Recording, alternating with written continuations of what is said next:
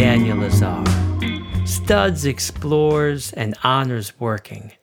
It also honors the life's work of the oral historian and legendary Chicago radio host, Studs Terkel. And in my effort to close the social distance in these trying times, Studs gives me a chance to check in with good, hardworking people and take a deep dive into what they do for a buck. Thank you so much for joining me here. And if you support the mission of Studs and you dig the program, I've got a way for you to show your support. Just head over to patreon.com/studs. You'll find the link in the show notes. I offer a range of rewards for your support. Got some goodies there for you. You can get some cool stuff for just a couple bucks. And I want to seize this moment to offer some special thanks to our newest patron, Richie Schwartz, out of Tinseltown, USA, via Madison, via Chicago. Richie, thank you so much for your support of the podcast. You're a real mensch, my friend. And not that you owe me a darn thing. But if I can, one of these days, I hope to suck you onto this here podcast. It makes me feel real good that you're a listener and that you want to contribute to the project. Look, Richie didn't want to take a free ride. But if you need to take the free ride, I get it. I've been on that train. But you can still do your part to help. Leave a review, leave a rating, and tell a pal or two to listen to your favorite episode. This here might be your favorite episode, because this episode of Studs features a conversation with the Bear Radio team, Jill Baton and Julia Joubert. Jill and Julia are, respectively, the CEO and creative director of Bear Radio, Berlin's English-language podcasting network. They dive into how and why they devote their work lives to empowering people to realize that their voices and their stories matter. Though, like many of us, they've grappled with crises of confidence, they discuss how they support each other to, in turn, support a fledgling podcasting community here in Berlin. Stay tuned to hear this dynamic duo discuss the bright future of Bear Radio. Hint, hint, they're going to conquer Europe. And then, just for good measure, probably South Africa too. Now, in full disclosure, I should probably say that Bear Radio is home to a podcast that I host and produce for my students at the Kennedy School in Berlin. And it dawns on me that in 3 seasons of Studs, I haven't so much as mentioned my other podcasts. So, here I go. It's called Ideas, which is an acronym for Identity, Diversity, Empathy, Awareness, and Service. So that gives you a pretty good idea of what we're trying to do, right? Ultimately, we're trying to create a safe, but a challenging space to discuss and to celebrate diversity. I'm proud of it. I'm proud of my students. I'm proud that Ideas is part of the Bear Radio community. And so it is, I say, with no exaggeration, a privilege and a pleasure to wrap Season 3 of Studs in conversation with Jill and Julia of Bear Radio. Jill Baton, Julia Joubert, the Bear Radio squad, thank you so much for joining me here at Studs. How do y'all describe what you do at Bear Radio? It's a difficult one to answer just because we do so much. I think that when it started, it was very much just like an aggregator. Jill arrived here, she figured that there wasn't enough English language content available, or at least it wasn't easy to find. So she started aggregating podcasts. And the more that she did that, the more that we did that, the more people started reaching out, asking for more. And, you know, saying, where do I get this? How do I do this? Where do the sound engineers live? So we ended up taking on a lot of that work ourselves, but that kind of led us to the building of this community, which is really what we strive to be in every way, whether it's a community that serves corporates or a community that serves the community. That's what we do. We are community builders, and, you know, we do our best to kind of help people tell their stories the best way that they can.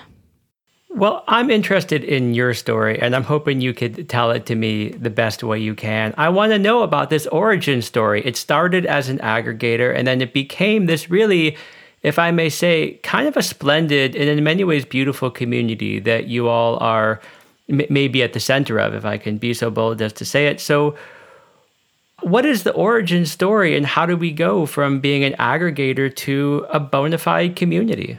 Yeah, so when I started Bear Radio, I didn't really know what I wanted it to look like at the end of the day. I knew that I was annoyed at the fact that there were a lot of really talented journalists and producers and hosts living in the city who didn't have an outlet and who didn't have a community for their projects. Like, the audio scene here was just dead. There's an amazing music scene. There's beautiful studios. There's beautiful places to learn how to do music production, but not so much with audio production or audio journalism. And I come from California, where public radio is huge. I worked at a couple public radio stations during college. And then I lived in New Zealand, and I worked at a community radio station there. And I always, like, whenever I moved somewhere new, I fell into the college radio scene or, like, the public radio scene. And that's, like, how I met new people and how I learned how to do this. And I was so excited to find that in Berlin. And then I just showed up and there was nothing. So I went to university here, and that's why I came to Berlin. And then I actually, between the 2 years of my master's studies, I went and worked at NPR and at Deutsche Welle in Washington, D.C. And that's where I got really good at producing audio, learning what needs to be done to produce an audio story.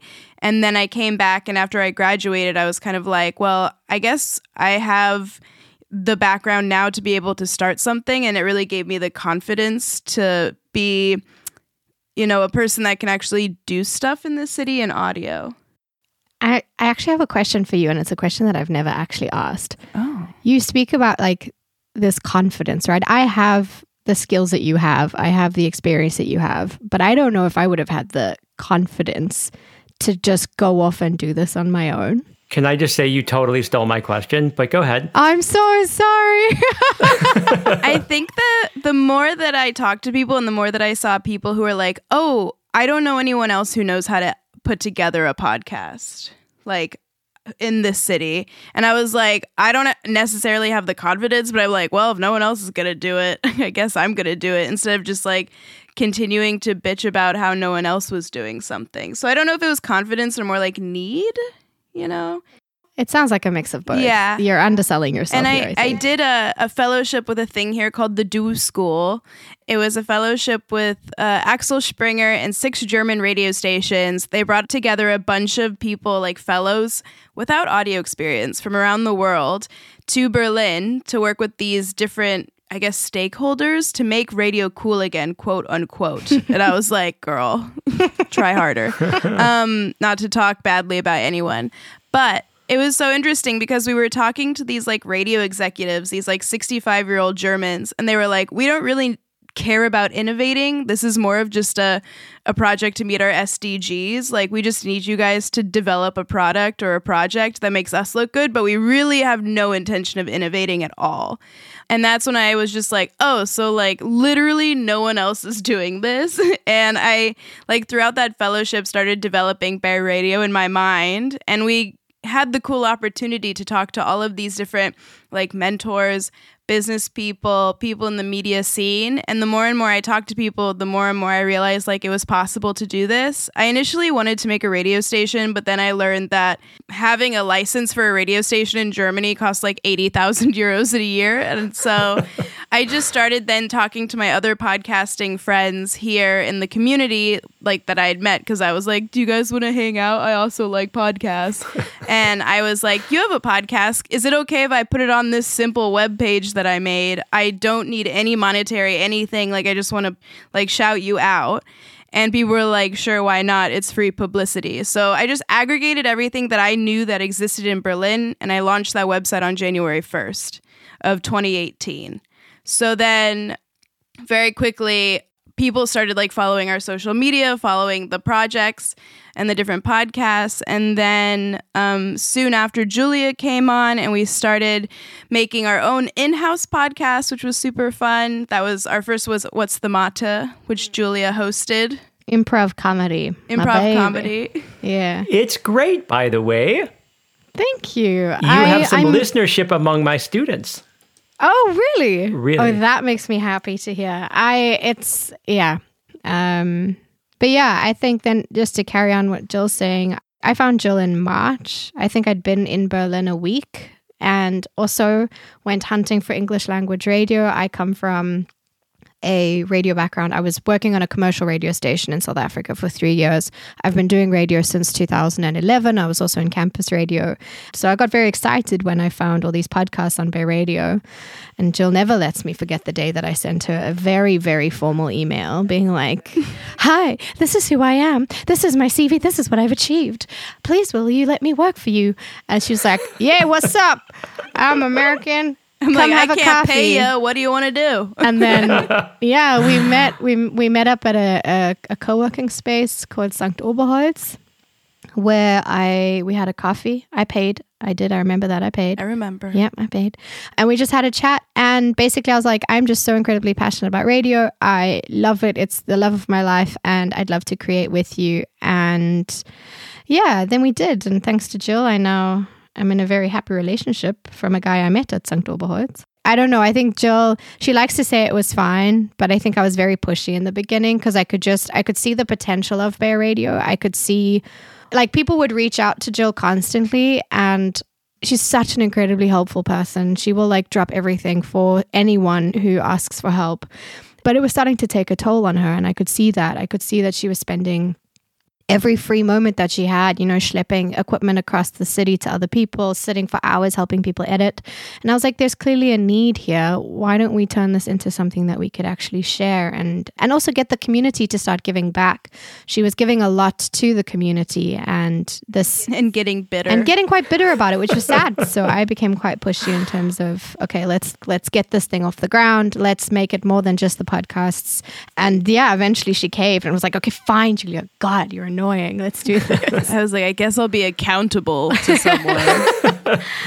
There are a couple things that you left hanging on the wall that I hope you don't mind my shining a light on. The first is both of you mentioned that you have these long histories with radio, and Julia said you're like really passionate, animatedly so, about radio. Did you both grow up in love with radio? Are there people on your radio Mount Rushmore? Do you have a podcasting Mount Rushmore? I'm asking the same question in 7 different ways because I don't know what I'm doing, unlike you. But I guess I want to know where your love of radio started. Can I go first? Because mine is a lot less interesting than yours. So it basically in South Africa, because of the history of the country and how new it is, and in terms of the levels of poverty and just the complete lack of money in the country, radio was always reigned supreme. Even those of us who are lucky enough, who were privileged enough to, have a television and internet and stuff, it was still so ingrained in an everyday part of our lives. So I listened to radio. I definitely had my favorites. I remember moving from Johannesburg to Cape Town, and I missed Johannesburg so much, which now, having lived in Cape Town, is ridiculous. But I moved to Cape Town, and I was still streaming the radio from the sister station in Johannesburg because I was just like, this is rubbish. Why must I listen to Cape Town music? So I definitely had that, but there was no real passion at all. I think I'd always been an entertainer my whole life. I was just the goofy, silly, stupid one who just always wanted to tell stories and would force my brothers to,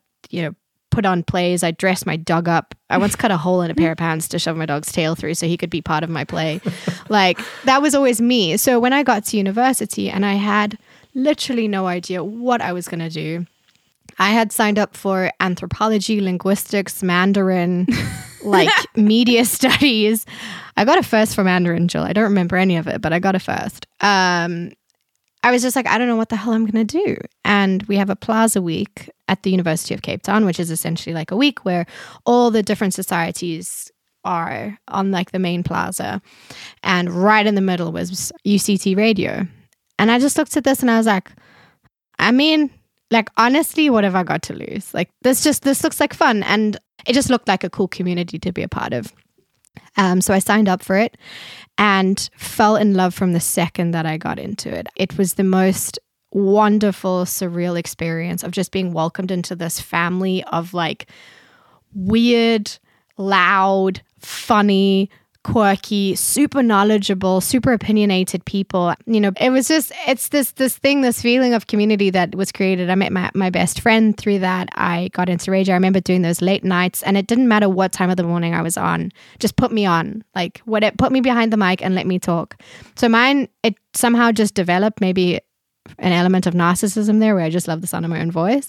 But you also got put on at like midnight shifts or 3 a.m, right? Yeah, when I was on commercial radio, I was working for 3 years. I did either midnight to 4 a.m. or 4 a.m. to 6 a.m. I didn't sleep for about 3 years. I love radio, but not that much. But I freaking... Are you allowed to swear on this podcast? Absolutely. I loved it so fucking much. Like, it was... Every time I remember just being miserable at having to like stand up and wake up and go at like 3 a.m. And when I was there, when the mic was on and in that beautiful studio, and I could just talk and I could share. And then I got involved with talk radio as well. So I was producing, being able to like actually construct these stories. I remember hearing the story that I'd constructed go live and everyone was sobbing. And I was so proud of myself because the whole point was to make people feel something, and everyone was crying and it just felt so good. So I don't know, like Jill's definitely got her heroes. For me, I think just the medium itself was the hero for me. All right, Jill, you've been all set up. Who are your heroes then? Yeah, like I really like Julia's story, because I think the thing is you don't always have to just like follow in someone else's footsteps. You can figure out that you really like this on your own without idolizing people and trying to imitate them. And so you can make up your own style of what you're doing as well, which I really like with a lot of the people that we meet through these workshops who are like, oh, I don't really listen to podcasts. I just want to make one. And I'm like, oh, that'll be interesting to see, because I've been so conditioned to want to sound like the people that I idolized growing up that I sometimes wonder if like I'm just a product of other people that I've heard. Yeah.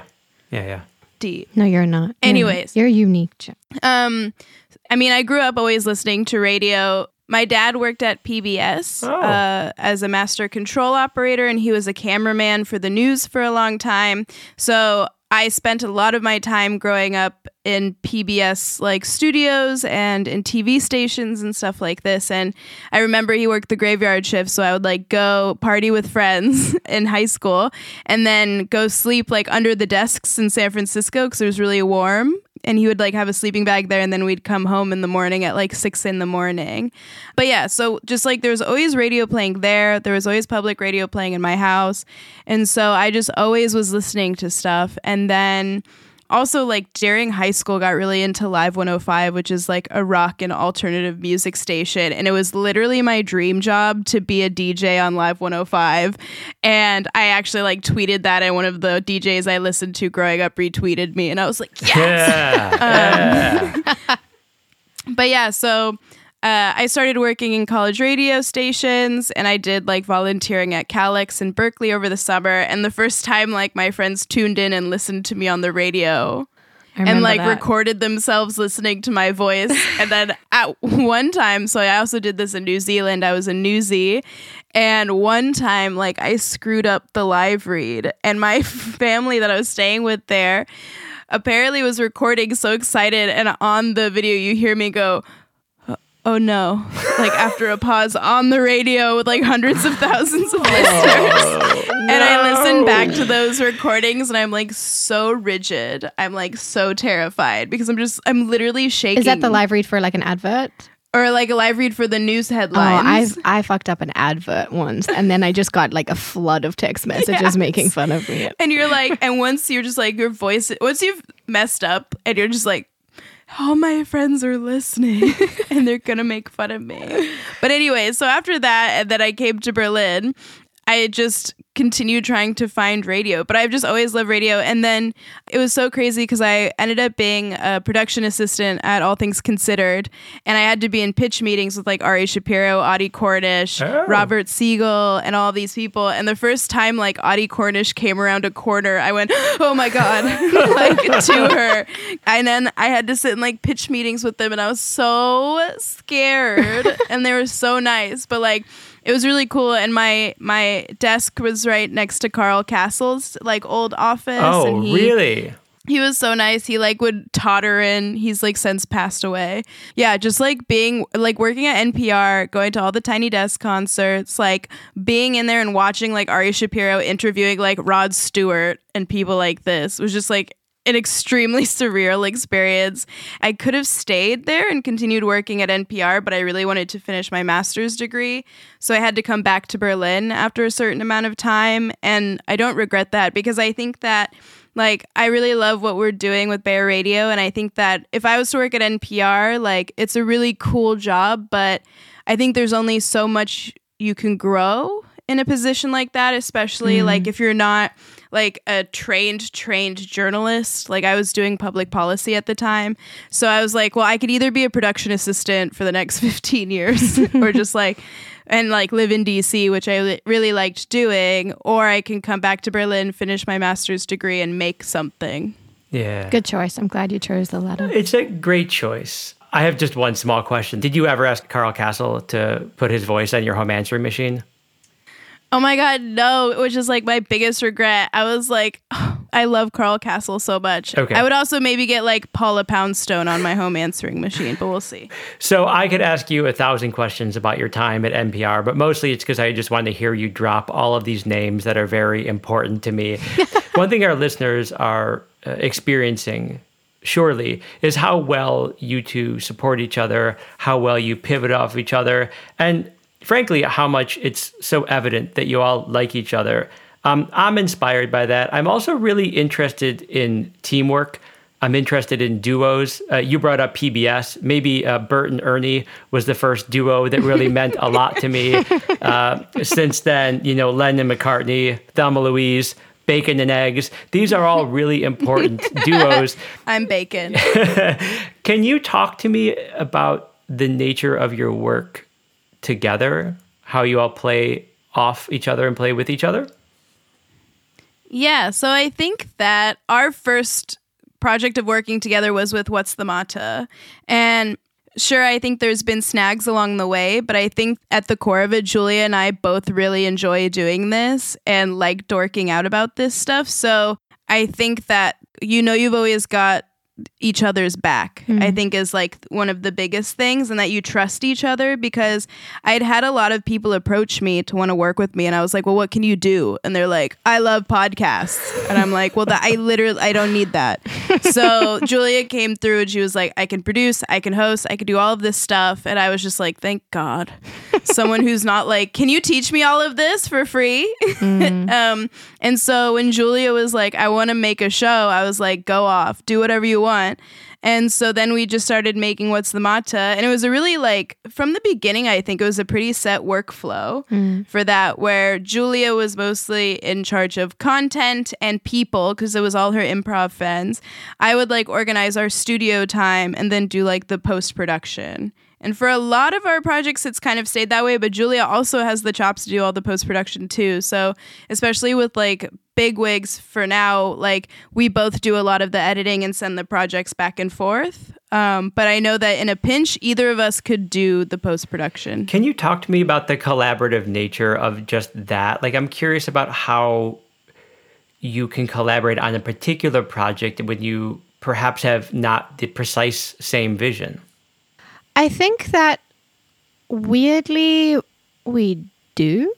I think that Jill and I are very similar in that regard, but at the same time, I think what's been really good for us from the very beginning, we were very, very honest with each other about what our strengths were. And, you know, even though we can both do everything, we also know like what we're both better at and also what we enjoy doing more.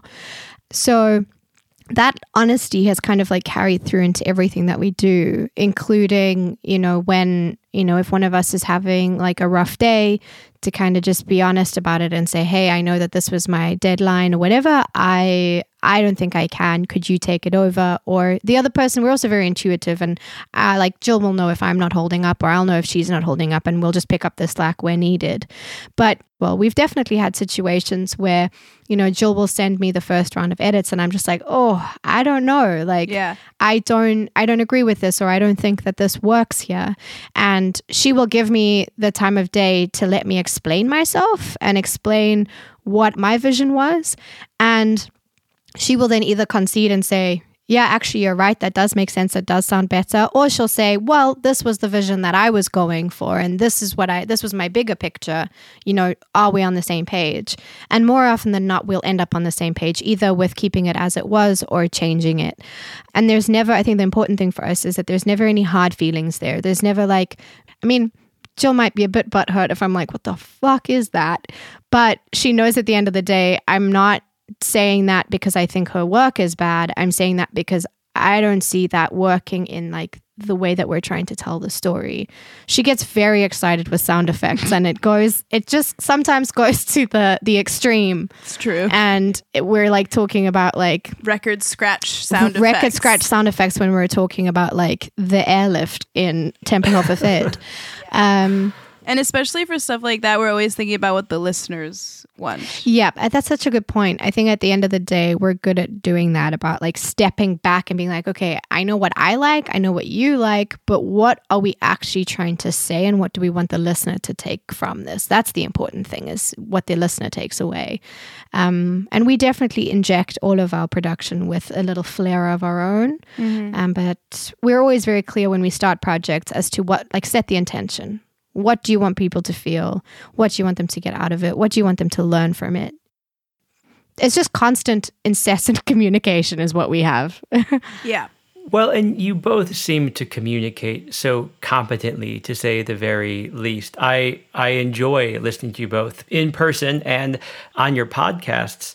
Communication is really central to part of the mission of Bear Radio, which is to teach people, either through the workshops that you hold or the consultancies that you offer. And I'm wondering if you could take a moment to describe for me what went into the creation of the curricula for the Bear Radio workshops. Hmm. It seems like you have some intensives, and you can do some maybe more one-on-one things. You can sort of tailor make curricula, but the general program that you all have created, how did you create that, and how has it evolved since you first created it? Maybe to start, we can just give a shout out to our friend Blake, because that's true. Once Julie and I were figuring out what we wanted to do with these workshops, we're both perfectionists, Julia more than me, I would say. And we just kept trying to perfect this curriculum. And really, it seemed like such a big picture that we needed to figure out what was going on with it. And we had a meeting with our friend Blake, i.e. like a therapy session at Bramble Bulls. At Bramble Bulls. Jill's favorite place. Yeah. And he was like, just do it. Just like set yourself a goal. Teaching. 2 weeks, go. Yeah, start teaching, go and do it. Like, the worst thing that happens is no one shows up, but then it's practice. So we really took that to heart, and I think within like a month we had a workshop. No, it was 2 weeks. It was 2 weeks. We limited ourselves to 2 weeks. We had one. We gave ourselves enough time to advertise it and see how many people we could get, and then we did it. And yeah, I think, if I may be so bold as to say, I think I kind of took on that responsibility. I think since in our like business planning and how we see the future and stuff, it's kind of been decided that I head up the creation of the curriculum.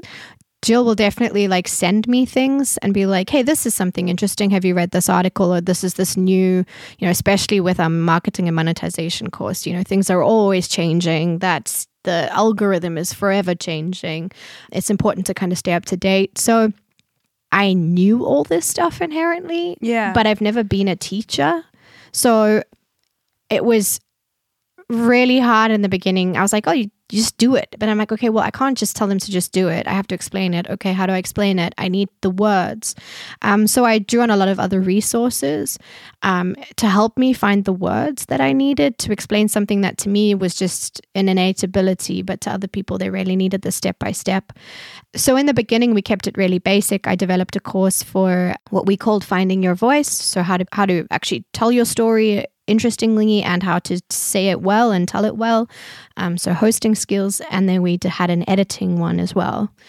People would come to those and they're like, okay, well, but how do I actually get this up onto a platform, or how do I market this, or what gear am I actually supposed to invest in? So it really started small and then snowballed the more demand there was. We were developing this curriculum for like a 2.5-hour, 3-hour session, and people would keep us for another 1.5 hours after class asking more and more and more. And obviously Jill and I being who we are, there was no kicking them out. So we answered as many questions as we could. And then a lot of people were saying, okay, well, when is the next round of courses coming? And at that point, we hadn't really considered an intensive, but realized, there's clearly a demand. People need a start to finish package. Somebody who drops in for the editing one missed the finding your voice, and then they're frustrated because, yes, now they can edit, but how the hell do they tell their story? So we then put that together as a package. But before every new session, we go in and we reassess what there is, what needs updating, what needs cutting. We send out feedback forms after everyone as well. And we really do take that to heart. I remember one of the first recording and editing workshops we had, I was convinced. I was like, cool, we'll have like 10 people. Oh God. 24 people showed up. Whoa. And there were just two of us.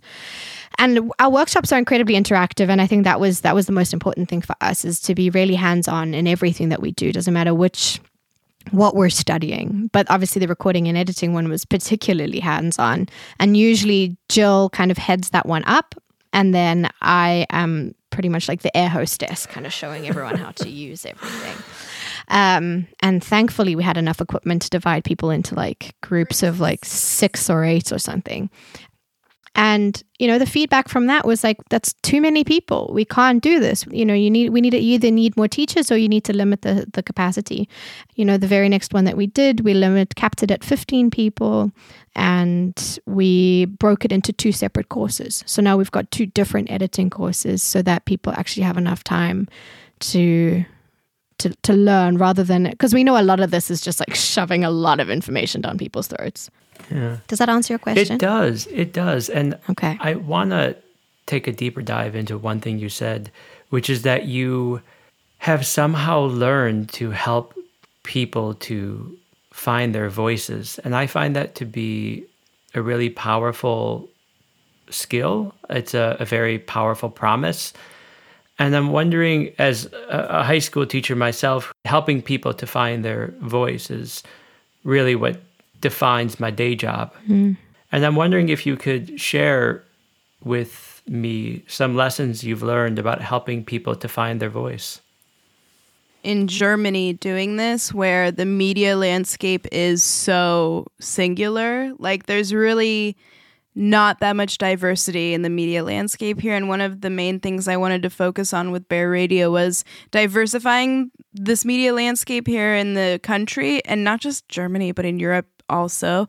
Like in places like South Africa and the States, like there's been a lot of diversity in the voices that you hear on the radio.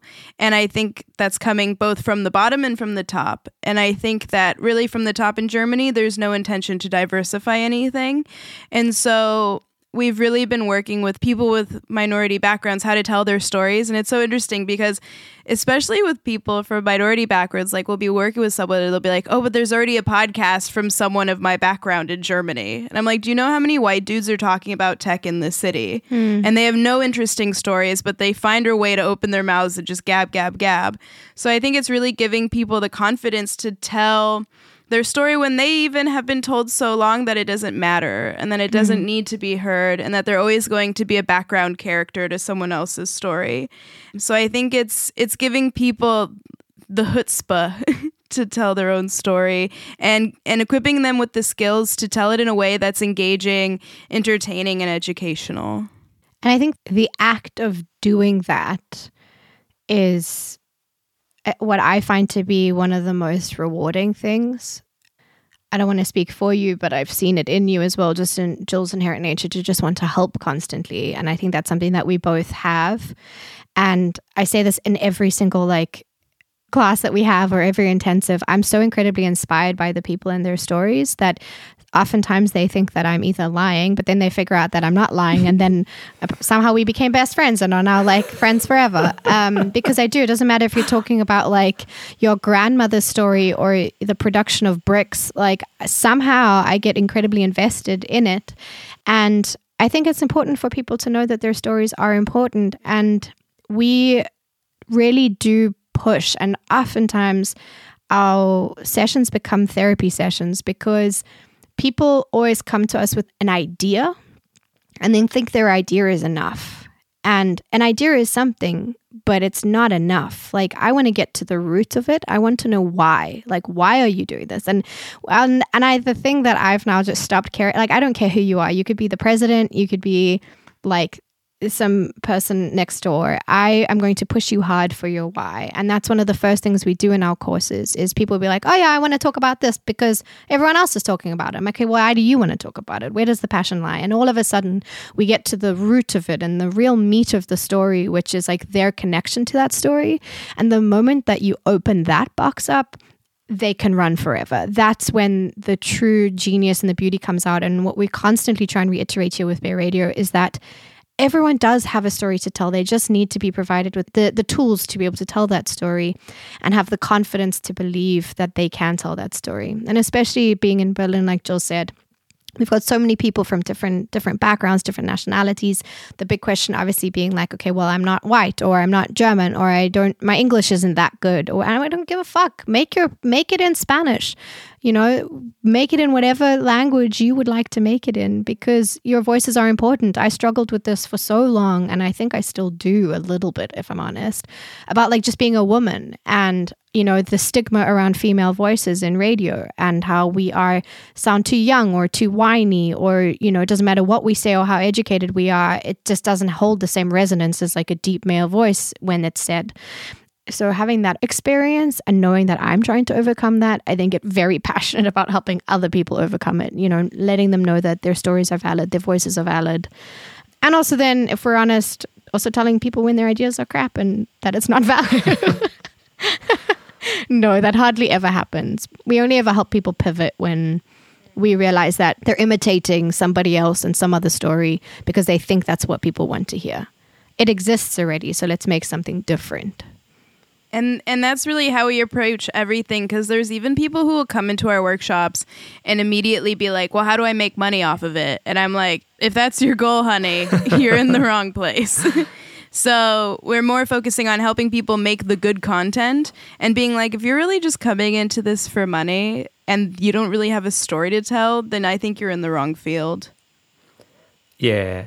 Hey, Julia, can I just say that I'm really grateful for like every beat of that response you gave. That was really, that did a lot for me. So thanks. Thank you. And it sounds like it all adds up to a lot of work, right? Bringing to your work the level of empathy that's necessary to help people to tell their stories, but also to give them the technical chops to be able to do it independently. It's a lot of work.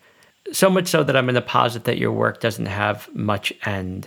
And it's great that you can work together, that you can support each other. But at the same time, it seems like an endless stream of work. And it's all of the stuff that you do that you've talked a bit about, but then there's publicizing it, advertising for it, getting butts in seats, which doesn't seem to be like too much of a problem for y'all. But it seems like a lot of work, and it seems like a lot of work in projects that never quite end. And as someone who's kind of new to this world of projects that seem to have no end, I'm wondering if you could talk with me a little bit about how you juggle the different pieces of the Bear Radio project in a way that kind of keeps at least most of those balls in the air most of the time. Maybe I can just start with what we're doing now with Bigwigs. So when Julia and I decide to start doing a new podcast or start a new season of something, we give ourselves an end and we give ourselves like a very lofty timeline to make it so that at the end of the day, we're not rushing to put everything together the midnight before it comes out. Julia and I are spacing this podcast out every 2 weeks, and we have everything recorded way in advance. We're only making 6 episodes to start, so we know there's a light at the end of the tunnel. And I think we always recommend our students to do this as well. That said, like, if we have a second of downtime, we will fill it. Yeah. Like, the moment that we finish, we were doing the Corona Diaries, which was a 24-hour turnaround for each episode, including everything, including interview scripting, editing. It was like, we were doing interviews like an hour before we were releasing the next episode. Like, it was intense, and that really, it keeps us going and it fuels us, because the moment that finished, I think I had a week. I had 1 week, and I messaged Jill. I was like, Jill, I can't. I need more. Like, we need to create. Come, let's sit down. And we brainstormed. And that's then how we came up with Berlin Bigwigs and another podcast that we're going to start releasing in January. So I think a huge part of it is the constant need to work. Yeah. The trick is obviously finding balance. But sorry, I interrupted. Oh, yeah. No, exactly. And I think as far as our intensives, we always schedule them pretty far out. And we've really found a timing for those intensives, I think, that works for us. They're on the weekends. They're broken up in a certain way.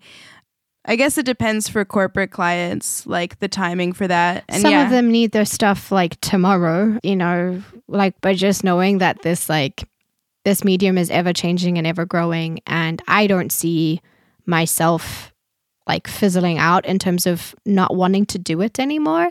I mean, we both freelance, so it's the challenge of a freelancer to try and strike a balance and know that like it's okay to have some off days. But it's a really good question because, you know, what do you do with a thing that you can just make forever and do forever? But I think the most important thing, and I'll also give this shout out to Blake again for that advice on actually factoring in time to live right in your work, right, and remind yourself that is actually valuable and important, because otherwise everything else just falls to shit and you start to resent it. And I'm still grappling with that. I'm still trying to. Jill was like hanging out with me over the weekend, and she was freaking out because she just like kept putting out her laptop and like wanting to check things. And I'm like, we said we wouldn't work today, right. And she's like, no, I know, just one more thing, just one more thing. I'm like, Jill, let's play Uno. Let's just chill. Let's just hang out. I know. And it's hard. It's really hard. And I think that both of us are also figuring out, like Julia said, you need to like build out time off. Like if you had a normal job, and I'm like, we could probably take most of January off. But knowing us, we're going to be like, do you want to do a 24-hour turnaround podcast for January? No. But like, scheduling in time off, I think, is really important too. And this is something with any like creative freelancer. It's like, we get it. You like what you do, but you also like are a person beyond that. Yeah. And it's something that we're so much better at teaching than doing, but it's something that we make sure people factor in as well when we, especially in those first courses, we speak about like road mapping and developing an honest true timeline to this production, because people are like, I'm excited, I'm gonna go, let's make. And I'm like, okay, but you have a dog, and as far as I understand, you're married, and as far as I understand, you also have another full-time job. And are we just discounting all of those things and it's just podcasts? They're like, no, I can fit it in. And I'm like, I don't want to be the bearer of bad news, but something's got to give, and like I don't want it to be your podcast. So like, be honest about what you have. If gym is important to you, factor in that to your time of actual production. Know that like this is going to take a bit longer, because you can't dedicate just 15 hours on a Saturday to banging out a podcast episode. It affects the quality of what you do as well. So that's what we tell people. It's yet to become what we do regularly. We're getting better. That was way too close to home. Like, you actually hit all of my anxious notes. You're like, oh, you like going to the gym? Oh, you have a kid? Oh, you have another job? And hey, a little personal. but that's exactly the problem, which animated my question. You mentioned this, but I just wanted to hear one of you talk a little bit more about this. It's completely evident that you love what you do. And we want to just keep on doing the things that we love. We're all very lucky here. We get to do what we love for work. But that does make it infinitely more difficult to draw those boundaries. Do you have any thoughts, meditations, or advice on that? Should I call it a problem? Mm-hmm. I mean, this sounds really basic, and this has been one of those things that people are like, now that you're working from home, it's important to follow these tips. But I think just turning your computer off at a certain point during the day, I don't know if that's too basic, but I think that's something that's been really helping me. We also aren't available to everyone all the time, and that's something that I've learned is that I don't need to respond to every single message within 20 minutes. Mm-hmm. Like, I am not beholden to the community in a way that I need to be there on call for them 24/7. I've really had to step in as Bay Radio's bouncer in this regard, which is funny because if you see me or meet me, I'm like, sure. I look like a 12-year-old child.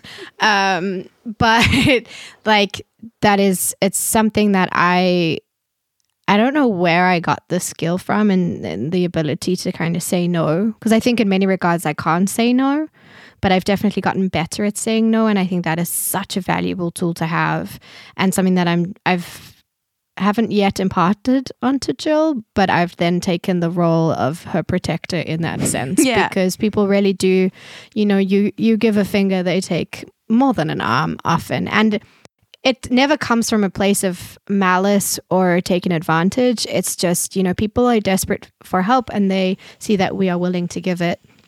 You know, if I've committed to the weekend off, I've committed to the weekend off and I just don't look at my phone. But every now and again, I'll pop in and I'll see an email before Jill does. And I'm like, Jill, do not reply to this. It's Sunday. And she's like, yeah, but. I was like, no, I saw it. I read it. I know about it. Do not reply to this. Or, you know, she'll screenshot emails that I've already seen and send them to me like at 11 o'clock at night. And I kind of have to be like, don't. Or she'll be like, oh, but now this person needs me to cycle here and do this. And I'm like, no, you're not doing it. You're doing them a favor. Make them come to you. Sometimes I feel like a bit of an asshole, but it sets up these boundaries that are so important for us both to have so that we don't start to resent this community that we've built. You know, it goes against everything that we stand for if it starts to piss us off. But in order to do that, we do often have to, you know, lay down some ground rules. So I think that's incredibly important in all the work that you do, especially if you are a creative, if you're a freelancer. You know, people love to pick your brain. And all of a sudden, people are picking your brain all day, all night. And, you know, we kind of have to learn when we can just help and when it hurts us when we do that. I think it's genuinely special how you both support each other and try to help each other draw boundaries, but you also very much inspire one another. And you inspire one another for what is, in my humble estimation, a really cool and ambitious project. I think that the Bear community that you all have created is really remarkable. Not only does it fill a void in the broader media landscape in Berlin, but it gives a lot of people a chance to, as you said, to find and to do their best to express their voice. So I'm super supportive of it, and I can't thus help but ask, what are your ambitions for Bear? What's the dream of Bear Radio in the next 2, 5, 25 years? There's a few different, like, parts of the Venn diagram of ambition. So if it was up to me, all I would be doing with my life was like producing podcasts and just making stuff. But then now we kind of have this community that we want to upkeep and that we want to keep teaching. And I think that our goal, or at least my goal for Bear Radio, has always been something kind of similar to like Pineapple Street Studios or something, where we work with corporates to make podcasts that then the funding from that subsidizes making really cool stuff with really interesting people, like our pet projects that we want to make, and also have like a community and educational arm to continue building up people and new voices in the community. But it's always been something that's self-sustaining, producing really awesome content from Europe, and then teaching just like a new generation of people how to do this stuff. Mm. I think to add to that, we, you know, when Bear Radio started, it was for Berliners by Berliners. It is now spread across most of Europe. And I think a huge aim, at least in the next 5 years, is to kind of get into as many European spaces as possible. And then potentially, move abroad as well. We have other podcasts, from, about Europe, but from the States. But I think especially in the community building and the teaching, it's something that I'm particularly interested in doing, is actually taking this, maybe being able to take it back home, see if I could take it back to South Africa and, impart this knowledge and, develop a team of teachers there who could then kind of carry the baton for us there. What we really want is just to kind of have a central hub and then just all these arms of, people imparting this knowledge, skill sharing, and just giving people the ability to tell their stories. And a studio. Man, I'd kill for our own studio. Yeah. I would, yeah. I see it in your future. Thank you. I think it was always one of our goals to have a space. And for now, Pirate Studios has been awesome. We've been using them. But at a certain point, it would be so nice to have a little community space with a studio, a place where we can do workshops, hold events. That'd be lovely. Yeah. A little community center for podcasting would be amazing. Oh my God. I know. I just cry the whole time because I'd just be so inspired the whole time. I'd be lying if I said I wasn't a gambling man. Indeed, I am. If I were to lay down a bet, I would bet on you two. I would definitely bet on you two. There's most decidedly a world where you are able to create a physical community space once this bullshit pandemic is over with. Because people desperately want to tell their stories. Mm. And it's not, as you said, always out of narcissism. It is part of our basic human condition. And people seek people like you who help to empower them to realize that their stories matter. And particularly the people whose voices are often drowned out, perhaps by people who look a bit like me. There's a lot of space for the two of you to give agency to those people's stories. And I'm damn near certain that if it's what you want, you're going to have it. And you love stories, and I love stories. So before I let you go, I'll have to ask you for two. I'd like to ask you for the story of one professional triumph and one professional failure. And if you could start with the story of failure, the challenge, if you will, so that we could end on a note of triumph.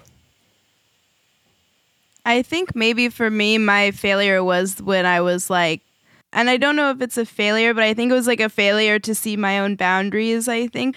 When Julia came on and became my bouncer, and I was spending every weekend at a studio helping people and not putting myself not even first, just close to last. And I was getting really bitter about the community, and I was getting really bitter about my own inability to say no.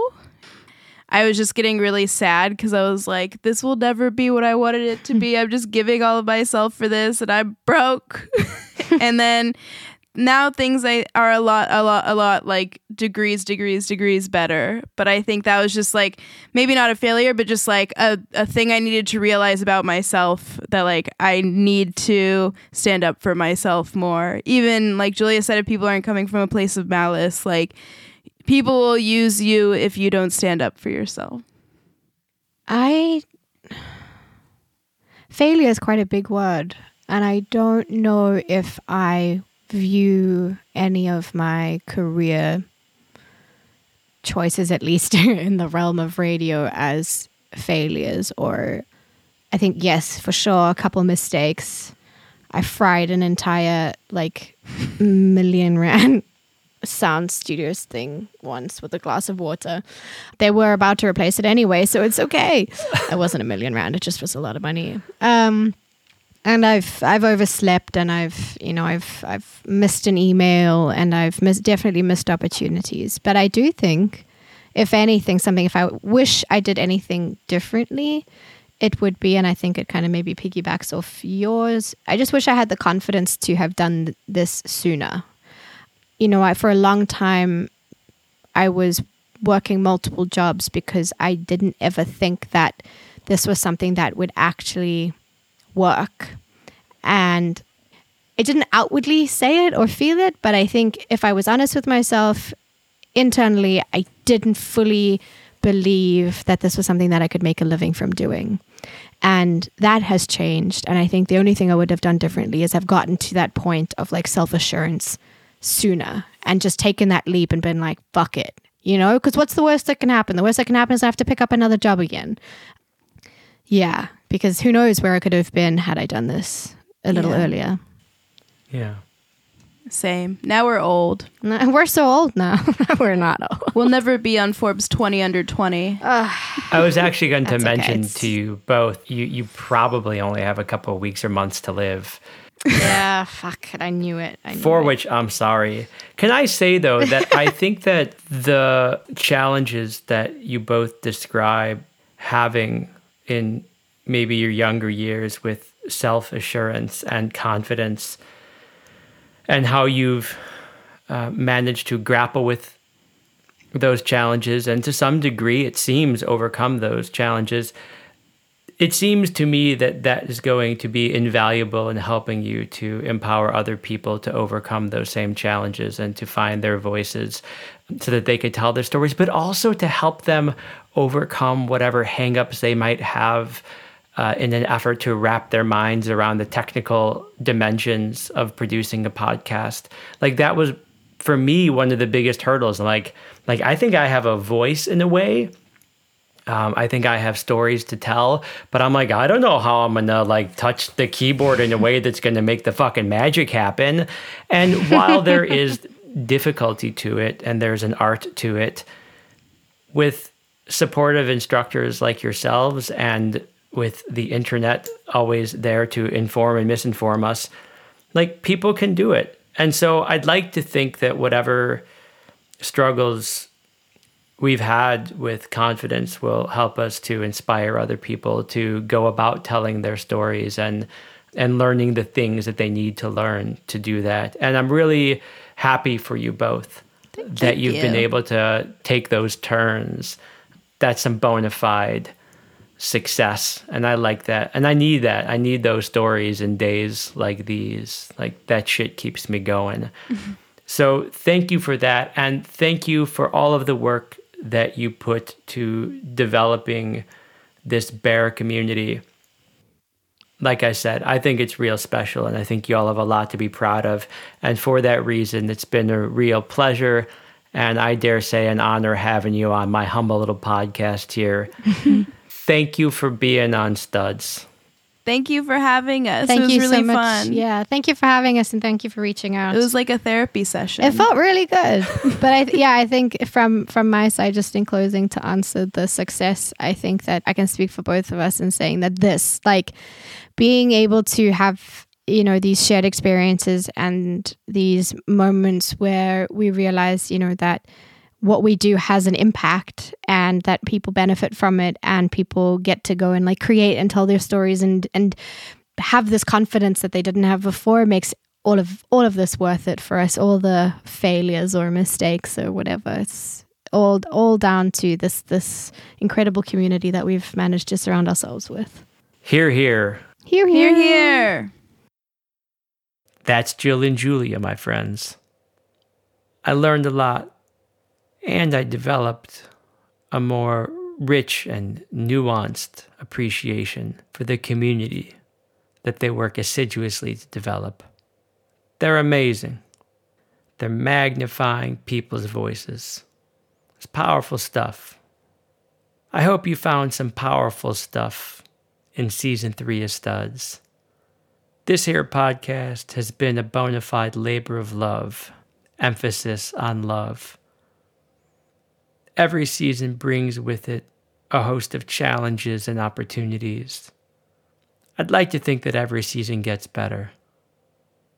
I'm continuing to learn, but most importantly, I'm relishing the opportunity to connect with people during a time where disconnection seems to reign supreme. This podcast has been doing my soul good.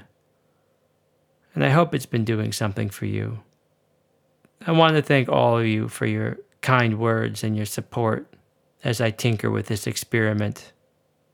I'm genuinely grateful to know that there are people out there who share my curiosities and my passions. Thank you one and all for listening. Already working on season 4. I promise you have a lot to look forward to. So you'll hear from me in a couple weeks. Until then, please be kind to each other. Try to be empathic. Show some love.